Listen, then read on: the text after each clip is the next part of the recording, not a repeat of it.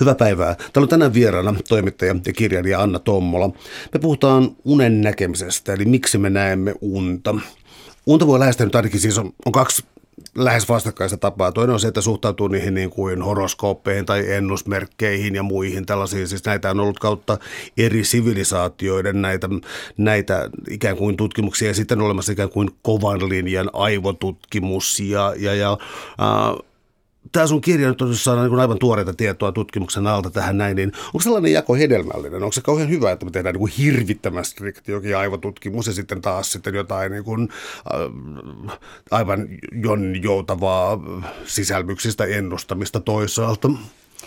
No ei se kauhean hyödyllinen siinä mielessä ole, että, että tota, ainakaan jos, jos se tarkoittaa sitä, että sitten siellä niin kuin ennustuspuolella ei haluta tietää ilmiöstä mitään sen syvempää faktaa, tai toisaalta jos se tarkoittaa sitä, että aivotutkimus ei niin kuin ota huomioon, tai tämä niin kuin kovalinjatutkimus ottaa huomioon sit sitä niin kuin ihmisen kokemusta siitä omasta unestaan. Että toki niin kuin asiaa voi lähestyä tosi monella eri, eri vinkkelillä ja kaikki sitten saa siitä irti, mitä saa, mutta että, että mä jotenkin toivoisin, että tällaisia niin kuin hyvin henkilökohtaisiakin ilmiöitä voitaisiin selvittää sekä tieteellisesti että sitten toisaalta kokemuksellisesti.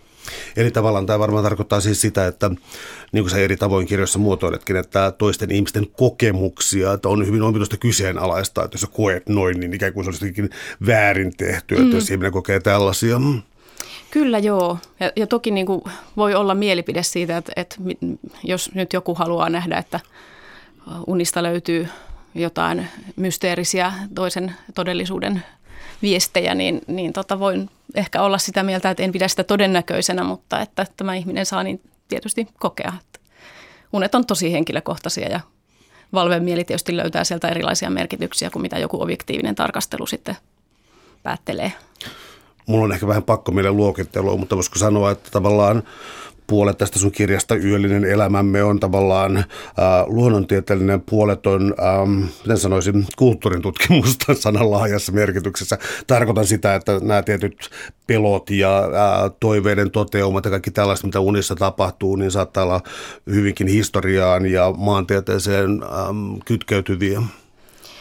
Joo, tavallaan. Toisaalta niissä on sitä aika paljon kaikkea universaalia aineista ja tämä oikeastaan on semmoinen puoli, joka jollain tavalla ehkä yhdistää sen niin kuin kovan tieteen ja sitten tämän, tämän niin kuin unien sisällön mun mielestä aika hyvinkin, että, että siellä nimenomaan sit sisällöstä voidaan päätellä loppujen lopuksi aika paljon siitä, että mistä ehkä unen näkemisessä ylipäätään on kysymys noin niin kuin tieteellisestä näkökulmasta. Että tässä varsinkin tuo tutkimus, jota tällä hetkellä Turun yliopistossa tehdään tai on viime vuosikymmenet tehty tässä, niin – niin siellähän nimenomaan sitä unien sisältöä tarkastellaan ja sen pohjalta sitten on muotoiltu näitä teorioita siitä, että miksi me nähdään unia. No hyvä, mennään siihen, koska ähm, kerrot kirjassa, että tuota, unen näkemisen aikana esimerkiksi ähm, emotioiden käsittely ähm, tai emotiot tunnetaan voimakkaammin ikään kuin ehkä, ehkä sen takia, että niitä ei kyetä rationalisoimaan siinä tilanteessa tai jostain muista tekijöistä johtuen, mutta ähm, sanoisin lohdollisesti, ihmiset ovat aina pelänneet. äh, miten tämä heijastuu unissa ja mit, mitä teorioita siitä kumpuaa?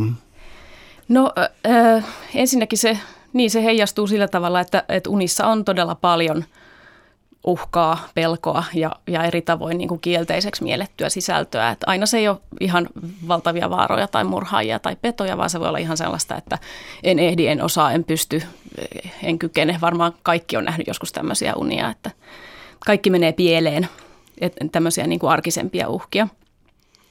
Ja sitten se, että miten sitä sitten tutkijat on pyrkineet selittämään ja lähestymään, niin siinä on vähän niin kuin kahta, kahta puolta, että toiset, toinen on tämmöinen niin, kuin niin sanottu, jos sanoisi terapiakoulukunta, joka sitten katsoo, että, että me käsitellään yön aikana kaikkea tunnetiloja, mitä päivän aikana on koitunut. Ja sitten uni jollain tavalla sitten perkaa puhdistaa, auttaa meitä sopeutumaan näihin, näihin tota, erilaisiin ikäviinkin tunteisiin – mutta sitten toisaalta on tämä niin just tämä Turun tutkijoiden tällä vuosituhannella nyt enemmän sitten tunnetuksi tullut teoria, ensinnäkin uhkasimulaatioteoriaksi, no se liittyy ehkä parhaiten näihin pelkoihin, joka sitten taas näkee, että, että unet on ikään kuin tämmöinen simulaattori, jossa me harjoitellaan tulevaisuuden varalle ja sen takia se vyöryttää sitten sinne unisisältöihin kaikenlaisia uhkia. Et, et, ne tulee tietysti sieltä päiväelämästä tavalla tai toisella, mutta sitten se simulaattori niin kuin soveltaa ja kehittää niistä erilaisia versioita ja ajattelee ikään kuin, että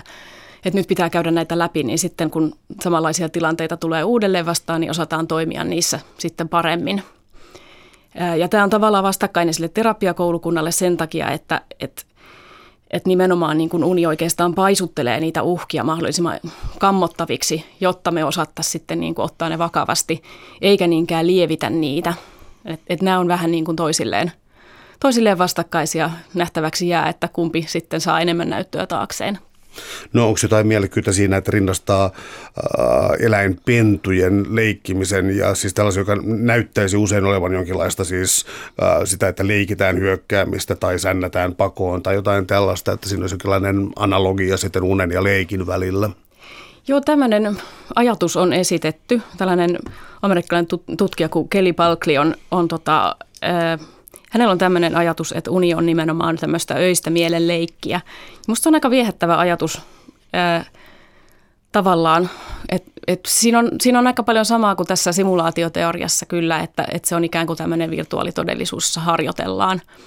Mutta sitten tämä niinku leikki-mielikuva jollain tavalla kyllä niinku kuvaa musta aika hyvin sitä, että minkälaista se uni on ja mit, mitä unessa tapahtuu. Että se on hirveän sellaista niinku leikkisää ja soveltavaa ja kuvittelevaa. Ja, ja jos nyt ajattelee leikkiä, niin sehän on niin kuin, siinä voi tapahtua mitä tahansa ja se, on, se nimenomaan perustuu siihen, että voidaan turvallisesti leikkiä ihan, ihan mitä sattuu sotaa ja maailmanloppua ja, ja kotia ja ihan mitä tahansa. Ja samalla tavalla niin kuin mieli sitten öisin kehittää kaikenlaisia asioita ja, ja niin ja tosiaan se harjoittelufunktio sitten sitä kautta, että, että kyllä leikin tutkijat pitää sitä niin kuin sekä eläinpentujen että no ihminenkin on eläin, ihmispentujenkin leikkiä niin kuin tietynlaisena harjoitteluna. Että vaikka lapsi ei tietenkään ajattele, että se treenaa tai pentu, vaan se on ihan niin kuin itseisarvoista toimintaa hänelle, mutta että sillä voi olla tämmöinen harjoittelufunktio. Ja tämä Balkli näkee, että uni olisi sitten samalla tavalla semmoista niin kuin, äh, asia, joka auttaa mieltä toimimaan niin kuin joustavasti ja uusilla tavoilla ja, ja olisi siinä mielessä hyödyllistä sitten meidän arkielämän kannalta. Täällä on tänään siis vieraana toimittaja ja kirjailija Anna Tommola. Me puhutaan siitä, miksi me näemme unia. Uh, yksi asia, joka tulisi varmaan saada selkeäksi, joka on ainakin muuttunut tieto siitä, mitä on joskus lukiossa opetettu, on REM-unen merkitys, koska muistaakseni koulussa opetettiin suunnilleen, että on kevyttä unta, syvää unta ja REM-unta, ja REM on ainut, jonka aikana näkee unta. Tämä ei pidä paikkaansa. Kertoisitko tarinan. Joo, mä itse asiassa muistan itsekin, että kun mä tein joskus ala unista esitelmän, niin nimenomaan tämä jäi kaikkein vahvimmin mieleen, että remuni on niin kuin se uni-uni. Ja, ja tota se, oikeastaan se käsitys pohjautuu siihen, että kun alun perin alettiin tutkia aivoista, että mitä aivoissa tapahtuu unen aikana, kun se tuli ylipäätään teknisesti mahdolliseksi, niin silloin, silloin tota, ää, tutkijat havaitsivat, että – uni ei olekaan tämmöinen niin kuin aivojen kannalta passiivinen tila, vaan siellä vaihtelee erilaiset vaiheet ja, ja sitten havaittiin, että on tämmöinen niin kuin, no remun uni sanana tulee nopeista silmäliikkeistä, eli silmät liikkuu nopeasti ja sitten muutenkin aivot on huomattava aktiivisena. Ja sitten kun ihmisiä herätettiin tämmöisestä vaiheesta, niin havaittiin, että he useimmiten muisti nähneensä just jotain hyvin vilkasta unta. Ja tietenkin tämä oli niin, niin jotenkin radikaali ja hieno löytö, että tosi pitkään sitä ajateltiin, että tämä on juuri näin, että remuni on se uni.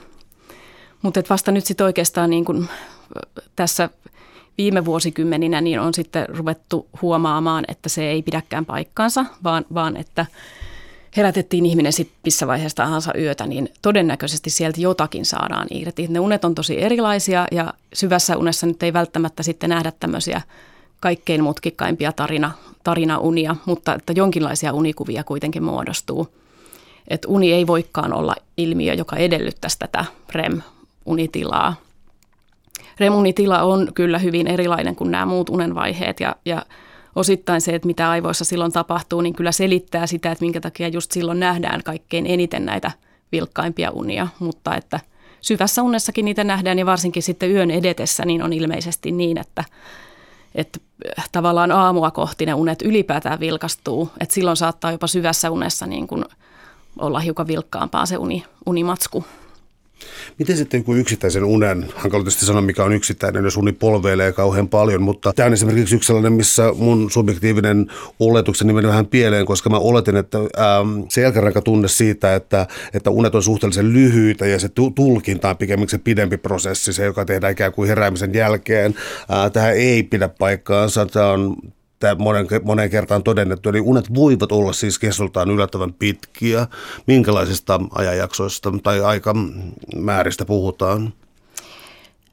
No en itse asiassa tästä uskalla hirveän varmasti edes sanoa mitään. Se unen, unen niin kuin koettu kesto ja aika ja sitten sit tämä niin kuin, Näistä, näitä on tehty hirveän monilla eri tavoilla näitä tutkimuksia.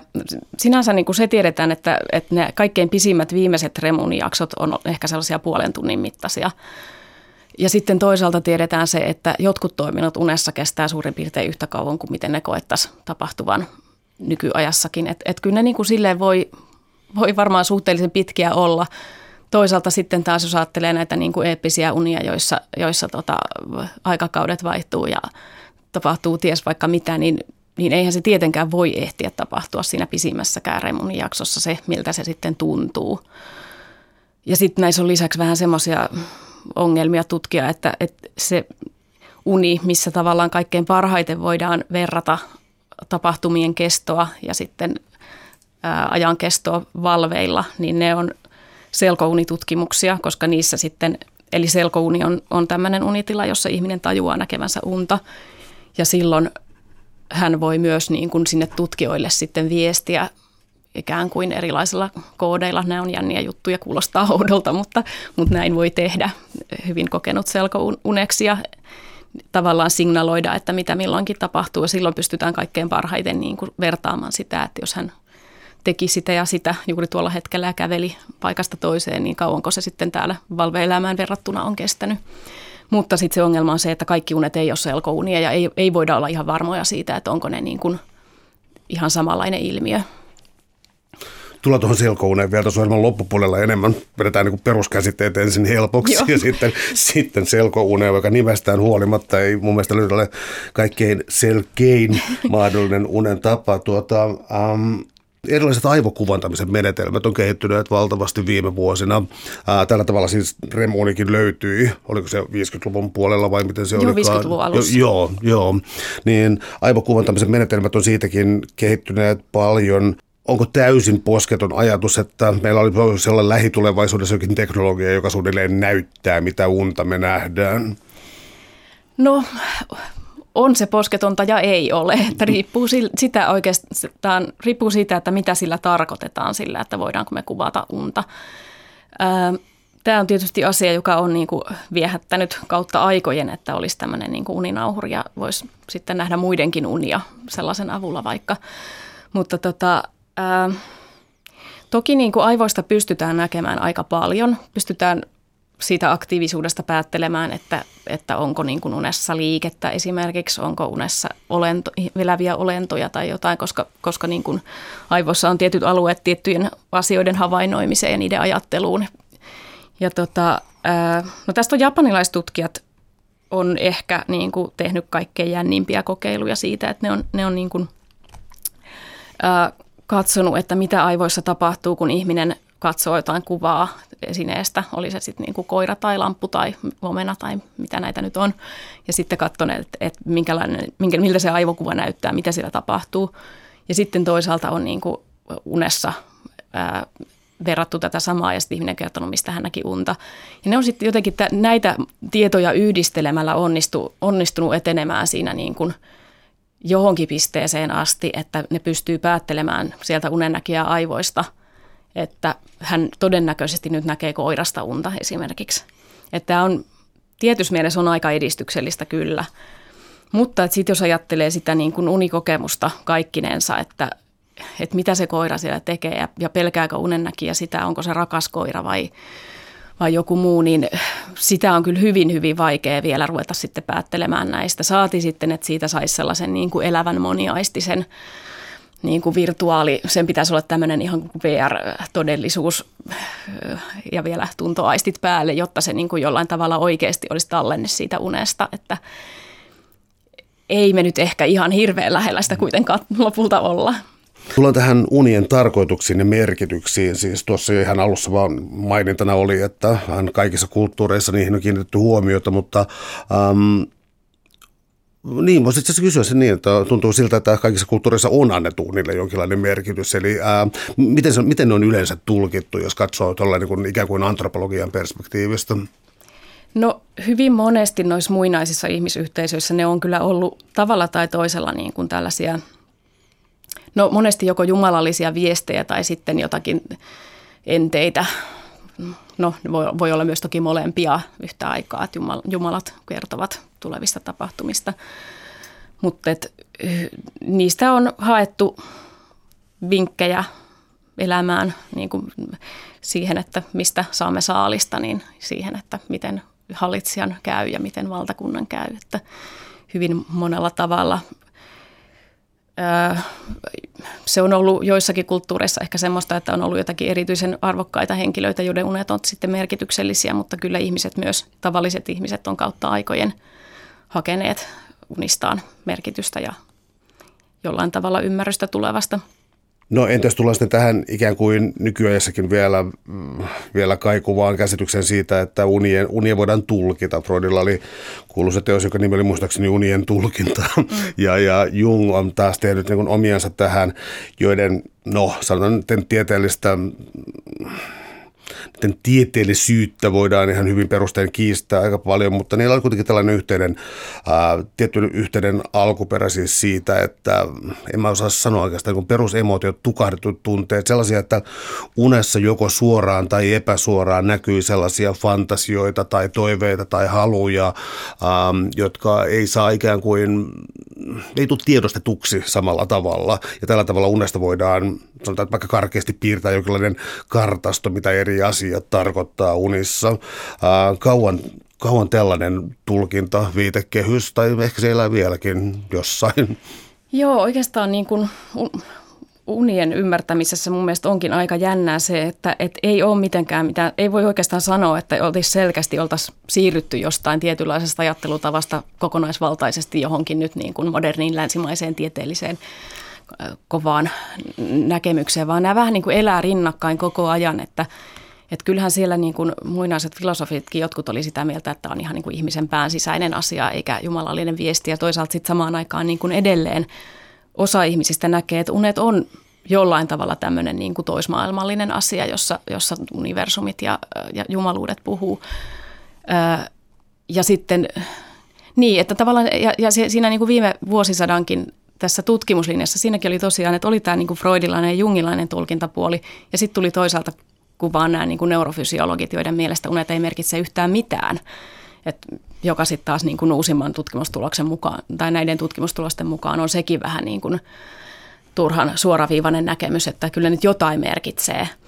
Mutta että, että ehkä niin kuin se semmoinen niin kuin, no on, on ne hyvin muinaiset vanhat symboliset tulkinnat on oma juttunsa, nekin elää edelleen – jotka ei liity niinkään Freudiin ja Jungiin, vaan jotka on näitä tämmöisiä, niin kuin, että tietty esine tarkoittaa jotakin. Että näitä on niin kuin hyvin vanhoja symbolikirjoja, jotka toistuu edelleen jopa ihan niin kuin mediassa, että, että tehdään juttuja siitä, että kun näitä unta ampiaisista, niin ystäväsi ehkä tahtovat sinulle pahaa tai mitä näitä nyt onkin.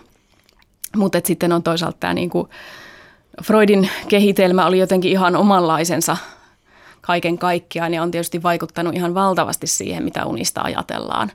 Että et kyllähän se niin kuin enemmän tai vähemmän melkein niin kuin jokaisella tulee aina silloin tällöin mieleen, että miten sitä nyt freudilaisittain tulkittaiskaan kuin näin tämmöistä unta.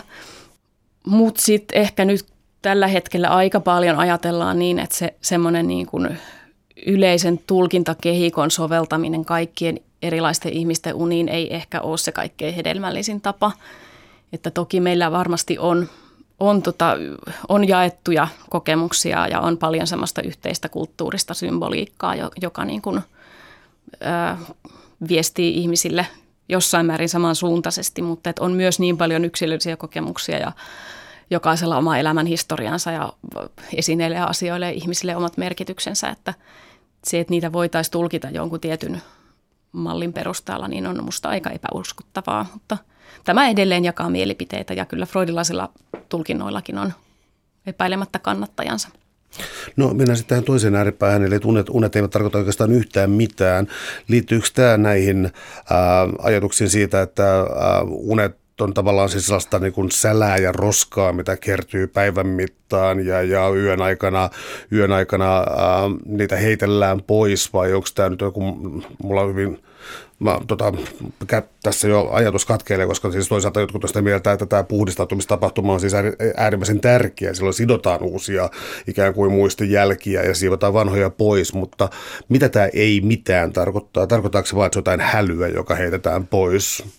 Joo, siis siitä ollaan kyllä ihan niin kuin yksimielisiä, että, että yöllä tapahtuu paljon kaikenlaisia tärkeitä prosesseja, puhdistumista ja muuta, ja muisti, muistin, muistikuvien vankistumista, muist, lyhytkestoisesta muistista pitkäkestoiseen siirtymistä ja tämmöistä.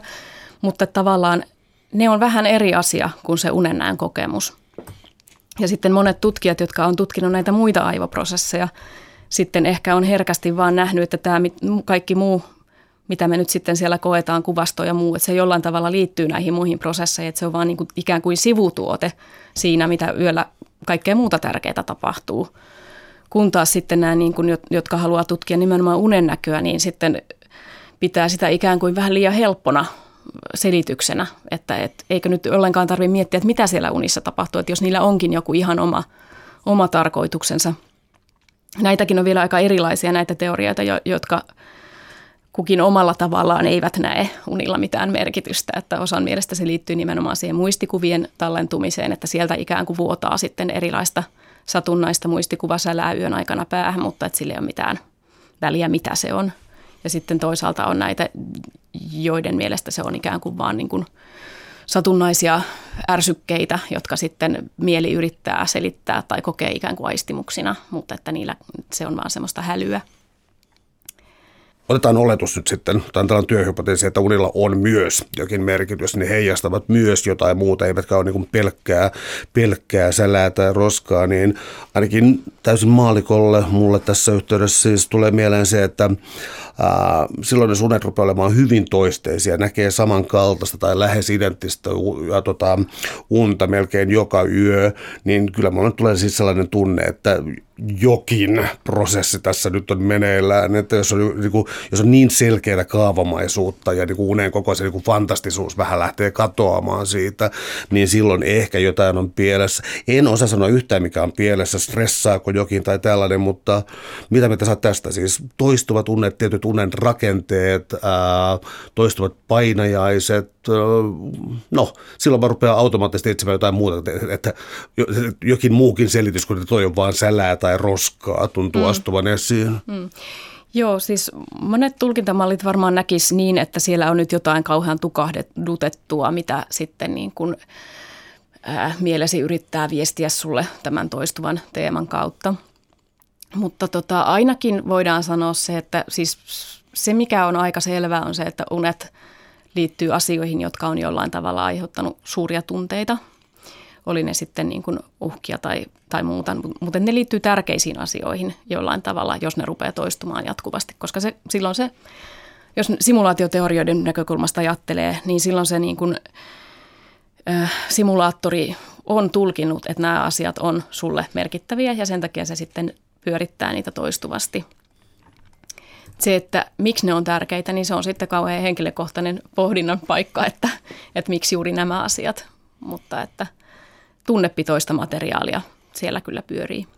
Mä olisin vielä pyytänyt sinua tuota tarkentaa tuota simulaatiojaottelua, mm. koska siis siinä on tuota, siis äh, kyseessä oli siis se, että yhtäältä voidaan ajatella, että unet on jollakin tavalla siis – terapeuttisesti, sanotaan vaikka, että on jokin traumaattinen stressikokemus, niin voidaan ajatella, että unessa käsitellään sitä ja se helpottaa, mutta toikin, mitä se juuri puhui tästä simulaatiomallisessa ikään kuin unessa, jossa emotiot on pinnassa, niin sehän toimii niin päinvastaisen logiikan kanssa, mm. että onko nämä niin ne kilpailevat mallit, simulaatio ja miksi sitä toista pitäisi kutsua? No sitä voisi vaikka kutsua terapia koulukunnaksi, mutta että joo, ne on aika vastakkaisia kyllä että tavallaan se simulaatioteoriat ei väitä, että uni itsessään mitenkään parantaisi yhtään mitään, vaan se vaan ikään kuin sen, silloin tämmöinen, tällä simulaatioteorialla on niin kuin evolu, evoluutiopsykologinen tausta. E, eli tavallaan niin kuin ajatellaan, että unen näkö, koska se on niin varhaista perua, ihmiset on nähnyt unia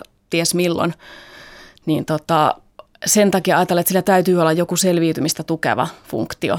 Ja, ja tämä niin kuin, ää, esimerkiksi uhkien esittäminen olisi sitten tämmöinen asia, joka tukee, tukee selviytymistä, ää, vaikka se ei ole kivaa, vaikka, vaikka niin kuin, se ei tavallaan hoida meidän traumoja, vaan päinvastoin niin monesti traumatisoituneet ihmiset näkee uudelleen ja uudelleen niitä todella ikäviä ja ahdistavia unia, ellei, ellei he sitten niin kuin valveaikaan saa apua siihen. Että se uni itsessään ei välttämättä hoida sitä, vaikka toki joskus se niin kuin ajan myötä itsestäänkin lievittyy, mutta se ei ole, se ei ole niin kuin automaattinen parantava systeemi.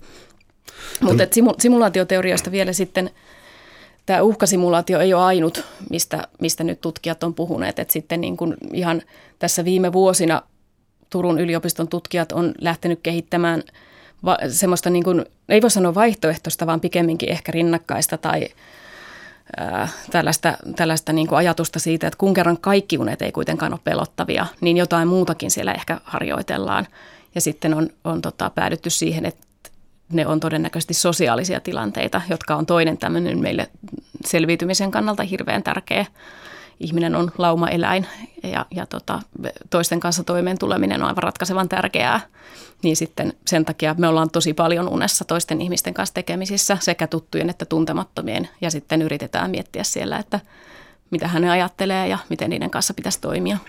Ja unessa me ollaan paljon enemmän muiden ihmisten kanssa kuin normaali elossa. Kyllä, joo. Ja tätä, tätä nämä tutkijat pitää sitten kyllä niin kuin teoria tukevana asiana, että siellä todella ollaan hirvittävän paljon muiden kanssa tekemisissä ja, ja paljon on semmoista unimateriaalia, jossa niin kuin pitää yrittää ymmärtää, että mitä toiset oikein meinaa, mikä on tavallaan hirveän hassua, kun ne toiset siellä on kuitenkin meidän oman pään tuotetta, eli tavallaan niin kuin itse simuloimme itsellemme äh, taistelukumppaneita ja ja tota, ihmissuhde seuraa ja ka- kaikenlaista, jotta sitten osataan valveilla toimia. Tämä on se perusajatus. Eli tämä on suunnilleen linjassa sellaisen, ää, en ole tässä alan asiantuntija, mutta muista siis lukeneen vaan jotain lasten ää, aivokehityksestä ja siis siitä, mikä takia ihmislapset syntyvät niin avuttomina, että menee ties kuinka monta vuotta ennen kuin ne kykenevät toimimaan toisin kuin muualla eläinkunnassa monilla, niin siis valtaosa tästä oppimisesta luemma ää, menee sosiaalisten suhteiden hahmottamiseen, että se on se saamarin iso projekti, minkä takia ihmisvauvalla on valtava pää ja sieltä menee vuosikausia kehittyä ennen kuin sitä mitenkään sen kanssa tulee toimeen. Hmm, kyllä, joo. Ja, ja tämä on siis todella, tähän liittyy hirveän paljon kaikkea mielenkiintoista, että et, et sitähän on nyt ihan viime vuosina ruvettu ymmärtämään, että vauvat tajuaa tosi varhain jo sellaisia niin kuin alkeellisella tasolla tätä alkaa heti ruveta, tai, tai ainakin hän alkaa niin kuin pyörittää näitä tämmöisiä sosiaalisia asioita ja sitä, että mitä ihmisten ilmeet tarkoittaa ja mitä joku toinen, jopa sitä, että mitä joku toinen ajattelee, minkä on ajateltu kehittyvän hirvittävän myöhään. Sitä puhutaan just mielenteoriana tai mentalisaationa, tällä, tällaista, niin kuin, että tajuaa toisaalta sen, että mitä mä ajattelen ja toisaalta mitä tuo toinen ajattelee ja osaa niin kuin erottaa sen. Ja tämä on just yksi asia, jota tuossa niin kuin sosiaalisen simulaation teoriassa uskotaan, että myös uni yrittää auttaa ihmistä oppimaan. Ja ne on, ne on tietysti semmoisia taitoja, että ei vaan pikkulapsena, vaan niin kuin läpi koko elämän koko ajan joutuu opettelemaan sitä. Että se on ihan jatkuvaa semmoista niin kuin päivittäistä, että tajuanko mä muita vai en ja jonka itseään ikään. Muita sitten tämmöisiä yleisiä, niin kyllä, kyllä tota kaikenlaisissa tutkimuksissa, missä on, missä on uniteemoja kyselty ihmisiltä, niin, niin tämmöinen niin kuin eri tavoin epäonnistuminen, myöhästyminen, se sitten riippuu kulttuurista, että millä tavalla se ilmenee, mutta että tämmöiset on kyllä hirvittävän yleisiä. Aika kuluu, etkä saa tehdyksi sitä, mitä piti te- tehdä. Ja nämä on ihan noissa 50-luvun tutkimuksissa hyvin samantapaisia kuin mitä sitten – mä kyselin tähän kirjaan, kirjaan ihmisten unia, niin siellä tuli hyvin, hyvin tota, paljon näitä ihan samoja, että en, en pääse junaan ja en saa matkalaukkua pakattua ja, ja tota, muita, muita tämmöisiä, niin kuin, että asiat ovat hankalia. Mutta ihan sitten tietysti semmoiset niin putoamiset, se on ehkä sellainen, joka on niin kuin todettu, että se on – yleisin, ei sillä tavalla, että sitä nähtäisiin niin kuin jatkuvasti usein putoamisunta, mutta että hirveän suuri osa ihmisistä on ainakin joskus nähnyt sellaista unta, jossa putoaa. Eli sillä tavalla se on ihan näitä niin kuin universaaleja juttuja. Toinen on sitten pakeneminen, nämä, nämä tämmöiset tyypilliset uhat, että pakenee petoeläintä tai vihollista. Et se on, se on tota, ehkä tämmöinen, niin kuin, jota voisi pitää jollain tavalla evolutiivisena uhkana siellä unimaailmassa. Ja aika moni on lentänyt, mutta ei, sitä en ehkä ihan, nyt en muista sanoa siitä mitään prosentteja, että miten yleinen se on, mutta, mutta nämä on ehkä tämmöisiä. Ja sitten nykymaailmassa koetilanteet ja tällaiset, joudun kouluun takaisin tai vanhalle työpaikalle, niin luokitellaanko ne nyt sitten sosiaaliseksi harjoitteluksi vai uhkauniksi, niin riippuu varmaan ihmisen omasta henkilökohtaisesta historiasta. Mä olin tässä vaiheessa kirja, pakko sanoa turhamaisuutta, niin hieman, äh, hieman pettynyt, koska äh, kaikki mun uneni ikään tuli lajitelluksi näissä. mitään omaperäistä, ei yhtään mitään omaperäistä. Mutta Sieltä toisaalta sitä voi ajatella, että se on, se on niin kuin koko ihmiskuntaa yhdistävä tekijä, että se ei tee sinusta vähemmän yksilöllistä, vaan liittää sinut johonkin suurempaan. Mutta täällä on siis tänään vieraana Anna Tommola ja me puhutaan unen tutkimuksesta ja meidän yöllisestä elämästä. Me tullaan ison teemaan paha uni. Eli, eli oikeastaan voisin sanoa tavallaan niin kuin yhden asian tässä vähän vapaana assosiaationa, josta on se, että paha uni, niin kuin kaikkia meitä, meistä joskus niitä näkee, lapsilla voi olla toistuvia, mutta mä menisin tähän niin kuin hardcoreen, eli on olemassa siis tällaisia univalvetiloja, joissa ikään kuin pahan läheisyys, ja nyt mä puhun siis tässä nyt itse ateistina, mutta tota siis tarkoitan sitä, että, että on sellainen unihalvauksen kaltainen tunne, jossa siis voimallisesti aistitaan jokin pahan läsnäolo. Tämä on hyvin yleinen, enkä mä todellakaan tarkoita sitä, että se tarkoittaa mitään pirujen olemassaolosta tai he saatanasta, vaan tarkoitan sitä, että on olemassa tällainen tila, johon kuuluu yhtä aikaa siis tietty halvaus ja sitten voimakkaan ahdistunut tunne jonkin pahan läsnäolosta. Kertoisitko tästä? Joo, musta on itse asiassa aika kiinnostavaa, että nyt kun aloitit puhumalla ensin pahasta unesta ja, ja, ja meillä on sana painajainen suomen kielessä ja se tarkoittaa vakiintuneesti näitä niin kuin nimenomaan normaaleja unia, mutta jotka on niin painostavia ja pahoja, että ne herättää meidät. Mutta, mutta tota, sitten toisaalta tämä painajainen sana tuntuu tuolla niin kuin suomalaisessa kansanperinteessä liittyvän nimenomaan tähän univahalvaukseen, mistä nyt puhuit. Että se ehkä onkin alun perin tarkoittanut jotain muuta kuin tämmöistä tavallista unta, koska unihalvaus on ilmiönä ihan eri kuin, pain, niin kuin se paha uni. Et, et pahassa unessa on, on, on niin kuin me ollaan selkeästi unessa ja siellä unessa tapahtuu ikäviä asioita ja sitten herätään. Ja sitten kun on herätty, niin ollaan yleensä turvassa, ellei tule valeheräämistä eli luulee heränneensä ja sitten, sitten vasta herää oikeasti. Mutta yleensä se on kuitenkin sit ohi, kun, kun ihminen herää – mutta tämä unihalvaus, johon liittyy tämmöistä niin kuin joskus ikävää hallusinaatioa, pahan, pahoja hahmoja tai vieraita olentoja tai muuta ja ennen kaikkea se pahan kokemus, niin, niin se on ennemminkin sitten semmoinen vaiheesta toiseen siirtymiseen liittyvä unen ja valveen välillä tapahtuva ilmiö, jossa tota, siinä on aivo, aivoissa on tavallaan niin kuin sekä, sekä sen remunen että valveen tapaista toimintaa, että, että osittain ihminen on hereillä ja tietää kyllä, että on niin kuin vaikka omassa huoneessa ja makaa siinä sängyssään, mutta sitten kuitenkin sieltä unesta puskee ikään kuin kuva, kuvastoa sitten vielä mahdollisesti siihen päälle. Ja koska, koska sitten taas niin kuin se puoli ihmistä on vielä unessa, että ei pysty liikkumaan ja ikään kuin nämä niin kuin motoriset toiminnot on vielä vaimentuneet, niin sitten sit syntyy todella epämiellyttävä kokemus, jossa, jossa on täysin avuton ja voimaton ja paha uhkaa. Mutta tämä ei ole siis oikeasti vaarallinen tila. Se, jos niitä usein kokee, niin sitten sit ehkä saattaa olla vähän liian rasittunut tai, tai väsymys sitä lisää, lisää sitä riskiä, mutta että, että sitä on kautta aikojen pelätty eri kulttuureissa tätä ilmiötä ja siihen on liitetty kaikenlaisia – demoneita ja, ja pahoja henkiä, mikä ei ole mikään ihme, koska se kokemus todella on aivan kauhea. No näistä unihalvauksista, jotka sitten siis kantaa eri nimiä eri kulttuureissa, eli on kyllä tunnettu yleisinhimillinen vaiva, vaikkei sitä kaikki koekaan. Mutta tämä johdattaa tähän, mistä sä jo aloitit. Unen hallinta. Tuossa unihalvauksissa ää, siellä oli jopa kansanviisauksia, että koita nyt saada edes iso varvas liikkumaan, niin se voi ikään kuin laukaista sellaisen sen halvaustilan, mikä, mikä, mikä siinä on.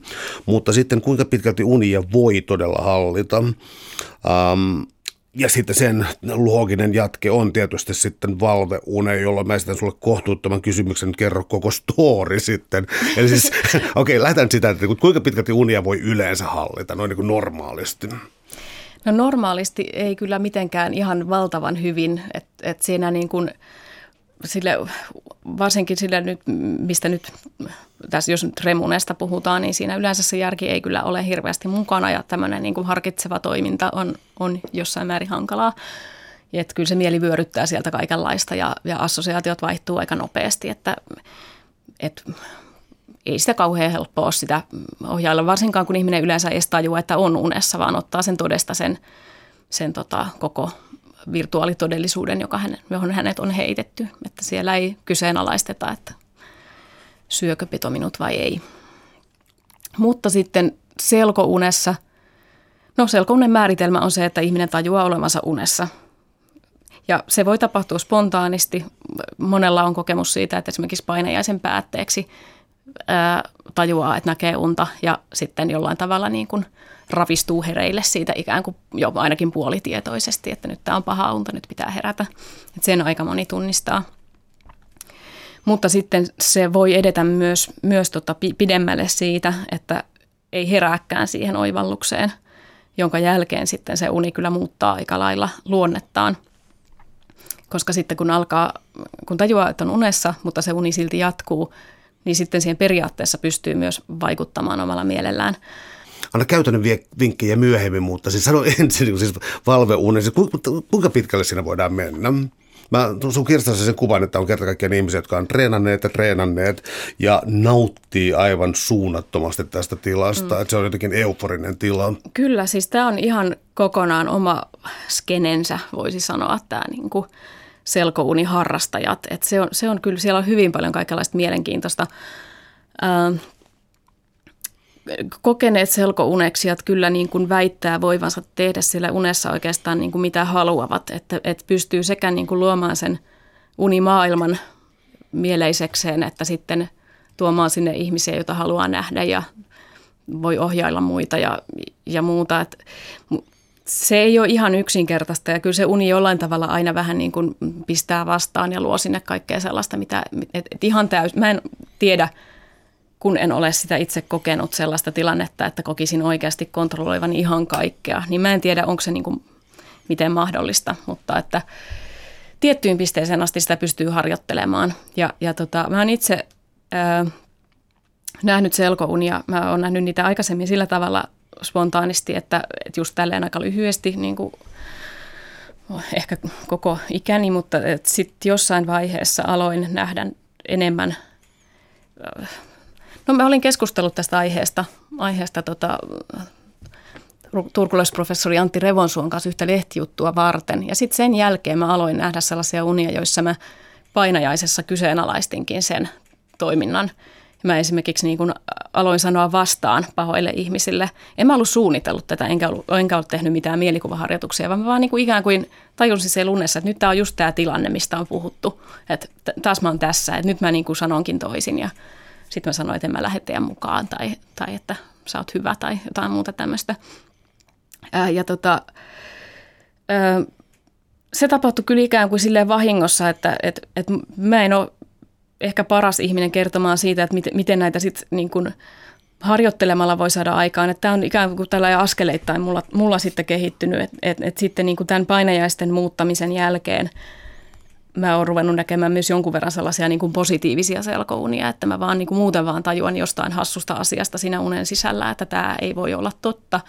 Ja sitten niin kuin pikkusen innostun siitä ja rupean sitten niin kuin, no mä teenkin nyt tuohon tuollaisen talon, mutta ei ne, ei ne kauhean hyvin onnistu aina välttämättä nämä, niin kuin, mitä sinne rupeaa tekemään, mutta ne on niin kuin kokemuksina vaan hauskoja, koska se jo itsessään se tunne siitä, että – että mä tajuan, että tämä maailma ei ole totta, niin se on aika hauska. Sitten on ehkä niin kuin vaikea sanoa, miksi se on niin hauskaa, mutta se vaan niin kuin sitten tulee semmoinen pieni niin kuin voiton riemu. Ja koska tämä on tiedeohjelma, vaadimme evidenssiä ja evidenssiä löytyy. Eli on ähm, valveunia tai pitäisikö käyttää selkounitelmia termiä mieluummin. Äh, on ihmisiä, jotka siis on todistettavasti ovat unessa ja kykenevät samaan aikaan jonkun sovitun merkin antamaan siitä, että he ovat hereillä, siis kuten liikuttamaan niin kuin sovitun järjestyksen mukaan silmiänsä, että siis kykenee kommunikoimaan selkeän unen keskeltä, että on myös tajuissaan samaan aikaan, eli tämä ei ole suinkaan vailla evidenssiä.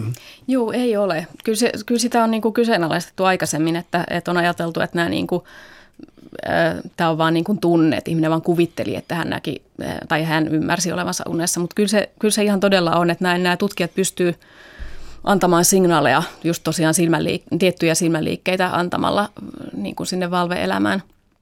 Ja, ja tota, ää, ilmeisesti siinä on ihan siis selkeä selityskin, että, että vaan ne niin kuin tietyt etuotsalohkon alueet, jotka yleensä siinä unitilassa ei toimi kauhean hyvin, niin ne onkin sen verran skarppina – sitten jostain syystä siinä selkounessa, että ihminen tajuaakin, että hän pystyykin kyseenalaistamaan ja päättelemään. Ja nimenomaan se niin kuin kyseenalaistaminen ja päätteleminen on se, joka siihen selkotilaan johdattaa, että, että kun tajuaa, kun unelle kuitenkin on jossain määrin tyypillistä tämä, tämä niin kuin, Tämä oli kyllä understatement, jossain määrin tyypillistä epärealistisuus, mutta tota, kuitenkin se, että tapahtuu vähän outoja asioita tai tietyt asiat toimii pikkusen eri lailla kuin, kuin valveessa, niin niiden asioiden tunnistaminen on se avain siihen selkotilaan siirtymiseen. Eli että jos, jos, niin kun, jos mä pystyn laittamaan käteni seinän läpi, niin ei ole, ei ole totta, vaan nyt mä oon unessa. Ja tämmöisten asioiden, tämä on oikeastaan menee siihen harjoittelun puolelle, että tällaisten asioiden niin kuin havainnoiminen on yksi semmoinen niin kuin se tie, joka voisit auttaa pääsemään siellä unen sisällä selkotilaan. Täällä on tänään siis vieraana toimittaja ja kirjailija Anna Tommola. Me puhutaan siitä, miksi me näemme unia otsikolla Yöllinen elämämme. Um, yksi tärkeä aihe, mitä sä käsittelet sun kirjassa, on taiteen ja unen suhde, koska siis tietysti on sellaisia taidesuuntia, niin kuin ennen kaikkea surrealismi, niin kuin se nyt niin kuin laajassa mielessä No siis ne on hyvin tietoisesti rakennettu unimaisiksi ja myös ikään kuin unen logiikkaa noudattaen ja vieläpä siis sillä tavalla, että metodi on ollut niin kuin piiskata itsensä eräänlaiseen unen kaltaiseen tapaan. Mutta sitten jos ajattelee sellaista asiaa, että taiteilijat – Joskus yhdistetään luovuus maanisdepressiivisyyteen, joskus uneen ja taiteilijoilla on taipumus pitää itseänsä aika erikoisena ihmisinä tai erityisinä ihmisinä ehkä. Mutta onko todettu unen ja, ja, ja taiteellisuuden tai luovuuden tai jonkun luovan ongelmanratkaisun välillä jotain yht- yhteyksiä? No kyllä jossain määrin joo. Mä mietin, että yksi, yksi yhdistävä tekijä tietysti voi olla se, että, että aika monet taiteilijat kokee ehkä olevansa myös niin kuin ihmisinä silleen jossain mielessä herkkiä niin kuin havainnoimaan ärsykkeitä ja muuta tämmöistä. Ja tämä tietynlainen niin kuin herkkyys aistimaailman ja, ja myös niin kuin oman sisäisen maailman aistimisen herkkyys, niin se, se on yhteydessä kyllä siihen, että ylipäätään niin kuin muistaa enemmän unia. Jollain tavalla se saattaa niin kuin sitä kautta liittyä siihen, että taiteilijat ehkä sitten on osittain, osa ainakin myös niin kuin unennäkijöitä. Mutta sitten ihan siihen niin kuin luovaan ajatteluun se kyllä, siis unitila itsessään on sillä tavalla niin kuin luova, että, että sehän niin kuin on hyvin vapaa kontrollista, että niin kuin assosiaatioita syntyy hyvin herkästi, että sitä voi pitää niin kuin luovana tilana, M- mutta sitten se, että se, se on monet taiteilijat niin kokee, että he suoranaisesti unessa jopa niin näkee, näkee asioita, jotka sitten siirtyy suoraan taideteoksiksi, niin öö, sitä tapahtuu toki, mutta, sit, mutta sitten niin se on ehkä usein sellaista niin kuin yhteispeliä, että, että ei se ihan valmiiksi hioudu luultavastikaan monesti siellä unessa. Että siellä, sieltä voi saada kaikenlaisia aineksia, koska se tarjoaa paljon tämmöistä niin kuin, monipuolista kuvastoa, mistä sitten niin kuin ammentaa, oli, oli taiteenlaji mikä tahansa. Sellaisia tutkimuksia on tehty, että ihminen herätetään unesta ja sitten, sitten hänelle tehdään tämmöisiä erilaisia assosiaatiotestejä ja, ja ihmiset näyttäisi niissä ikään kuin yhdistävän toisiinsa myös aika kaukana toisistaan olevia asioita. Eli, eli tavallaan se niin kuin assosiointi on vapaampaa nämä on tietysti hankalia, koska kriittiset tutkijat sanoisivat, että, että onko se herätetty ihminen enää unessa vai ei. Että, että paljon näihin liittyy sellaista, että ei oikeastaan nyt ihan ole varma, että tutkitaanko oikeaa asiaa. Ää, ongelmia, tieteellisiä ongelmia on ratkaistu tai kerrotaan tarinoita, joissa on, ratkaisu on löytynyt unista, mutta että – se on ehkä, kau- sekin on hiukan suoraviivaista sanoa niin, että se uni yksin itsessään olisi ratkaissut sen ongelman. Että kyllä se ihminen jollain tavalla on sitä pyöritellyt ja pohtinut ja sitten saattaa olla, että joku asia, joku yhteys valkenee sitten siinä unen aikana ja, ja tota, herättyen ihminen kokee sitten, että uni auttoi siinä tavalla tai toisella. Tietysti jo nukkuminen itsessään auttaa auttaa tota ratkomaan ongelmia, koska se on meille niin tarpeellista. Yksi tärkeä asia, mikä me unohtaa tässä, on siis tietysti evoluutiopsykologia, koska ähm, on vahvoja näyttöjä siis siitä, kuinka muut eläimet näkee unia, jopa kalat, mikä aiheuttaa pientä huolestumista. Se oli tämän vuoden tutkimustuloksia mainittu, tällainen kalojen ikään kuin kahden vaiheen uni, mutta tota, kysymys, mitä mä oikeastaan ajan takaa, on se, että ähm, koska näitä on siis kaloissa, vesieläimissä ja, ja, ja, ja siis nisäkkäissä aivan varmasti, niin siis vaikuttaa siltä, että unen näkeminen on evoluution kannalta erittäin vanha prosessi. Siis luultavasti siis... Ähm, edeltää esimerkiksi kerrottuja tarinoita, kerrottuja unitarinoita tai tällaisia siis, joille voidaan antaa kulttuurisia merkityksiä. Se on mitä luultavimmin evolutionaarisesti ää, paljon paljon vanhempaa perua ennen kuin mitään kyettiin ikään kuin kommunikoimaan toisille ihmisille unista. Joo, siltä se vaikuttaa.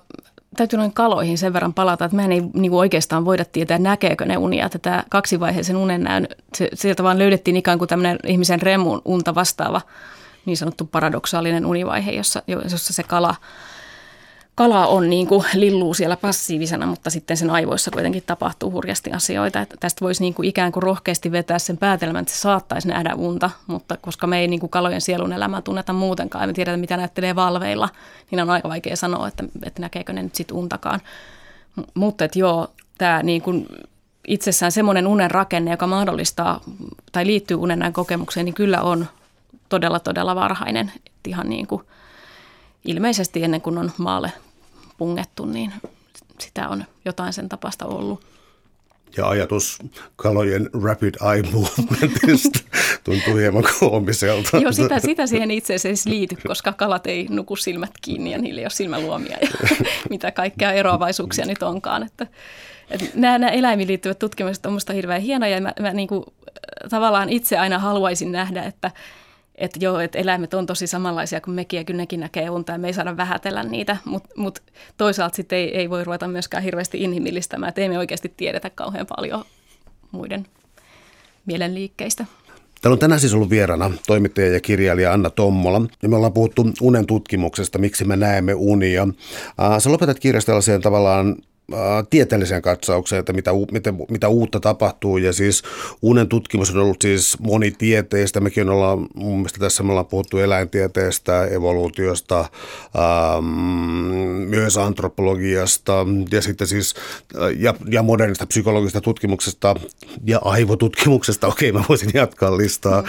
loputtomiin. Mutta tämä unen tutkimuksen kenttä tällä hetkellä, sä annat tällaisen sanoisiko laissez-faire tulkinnan, eli tarvitaan yhtäältä niin kuin tiukempaa tieteellistä hyvää metodologiaa ja toisaalta sitten se, että ähm, ei syyllisty siihen, että rupeaa siis kyseenalaistamaan tylysti toisten ihmisten subjektiiviset kokemukset. Ei me voida tietää niitä, niin jos ne ei sovi meidän teoriaan, niin harmin paikka. Joo, joo siis tässä on tietysti niin kuin se, se, että tutkijat mä ymmärrettävästi totta kai haluaa niin kuin oma, omien teorioidensa pohjalta mahdollisimman aukottomasti löytää niin kuin selityksen sille, että miksi näin omituinen, kiinnostava, ihmeellinen ilmiö on olemassa. Ja, ja nämä niin kuin tutkijat ehkä just perään kuuluttaa sitä, että, että pitäisi tehdä enemmän ja laadukkaampaa ja tarkempaa tutkimusta tästä, tästä tota, ää, aiheesta. Ja, ja kyllä se niin kuin ehdottomasti onhan se tärkeää, että tajutaan, minkä takia tämmöinen on. Ja se ei musta kuin vie yhtään pois siitä, että se on hieno juttu.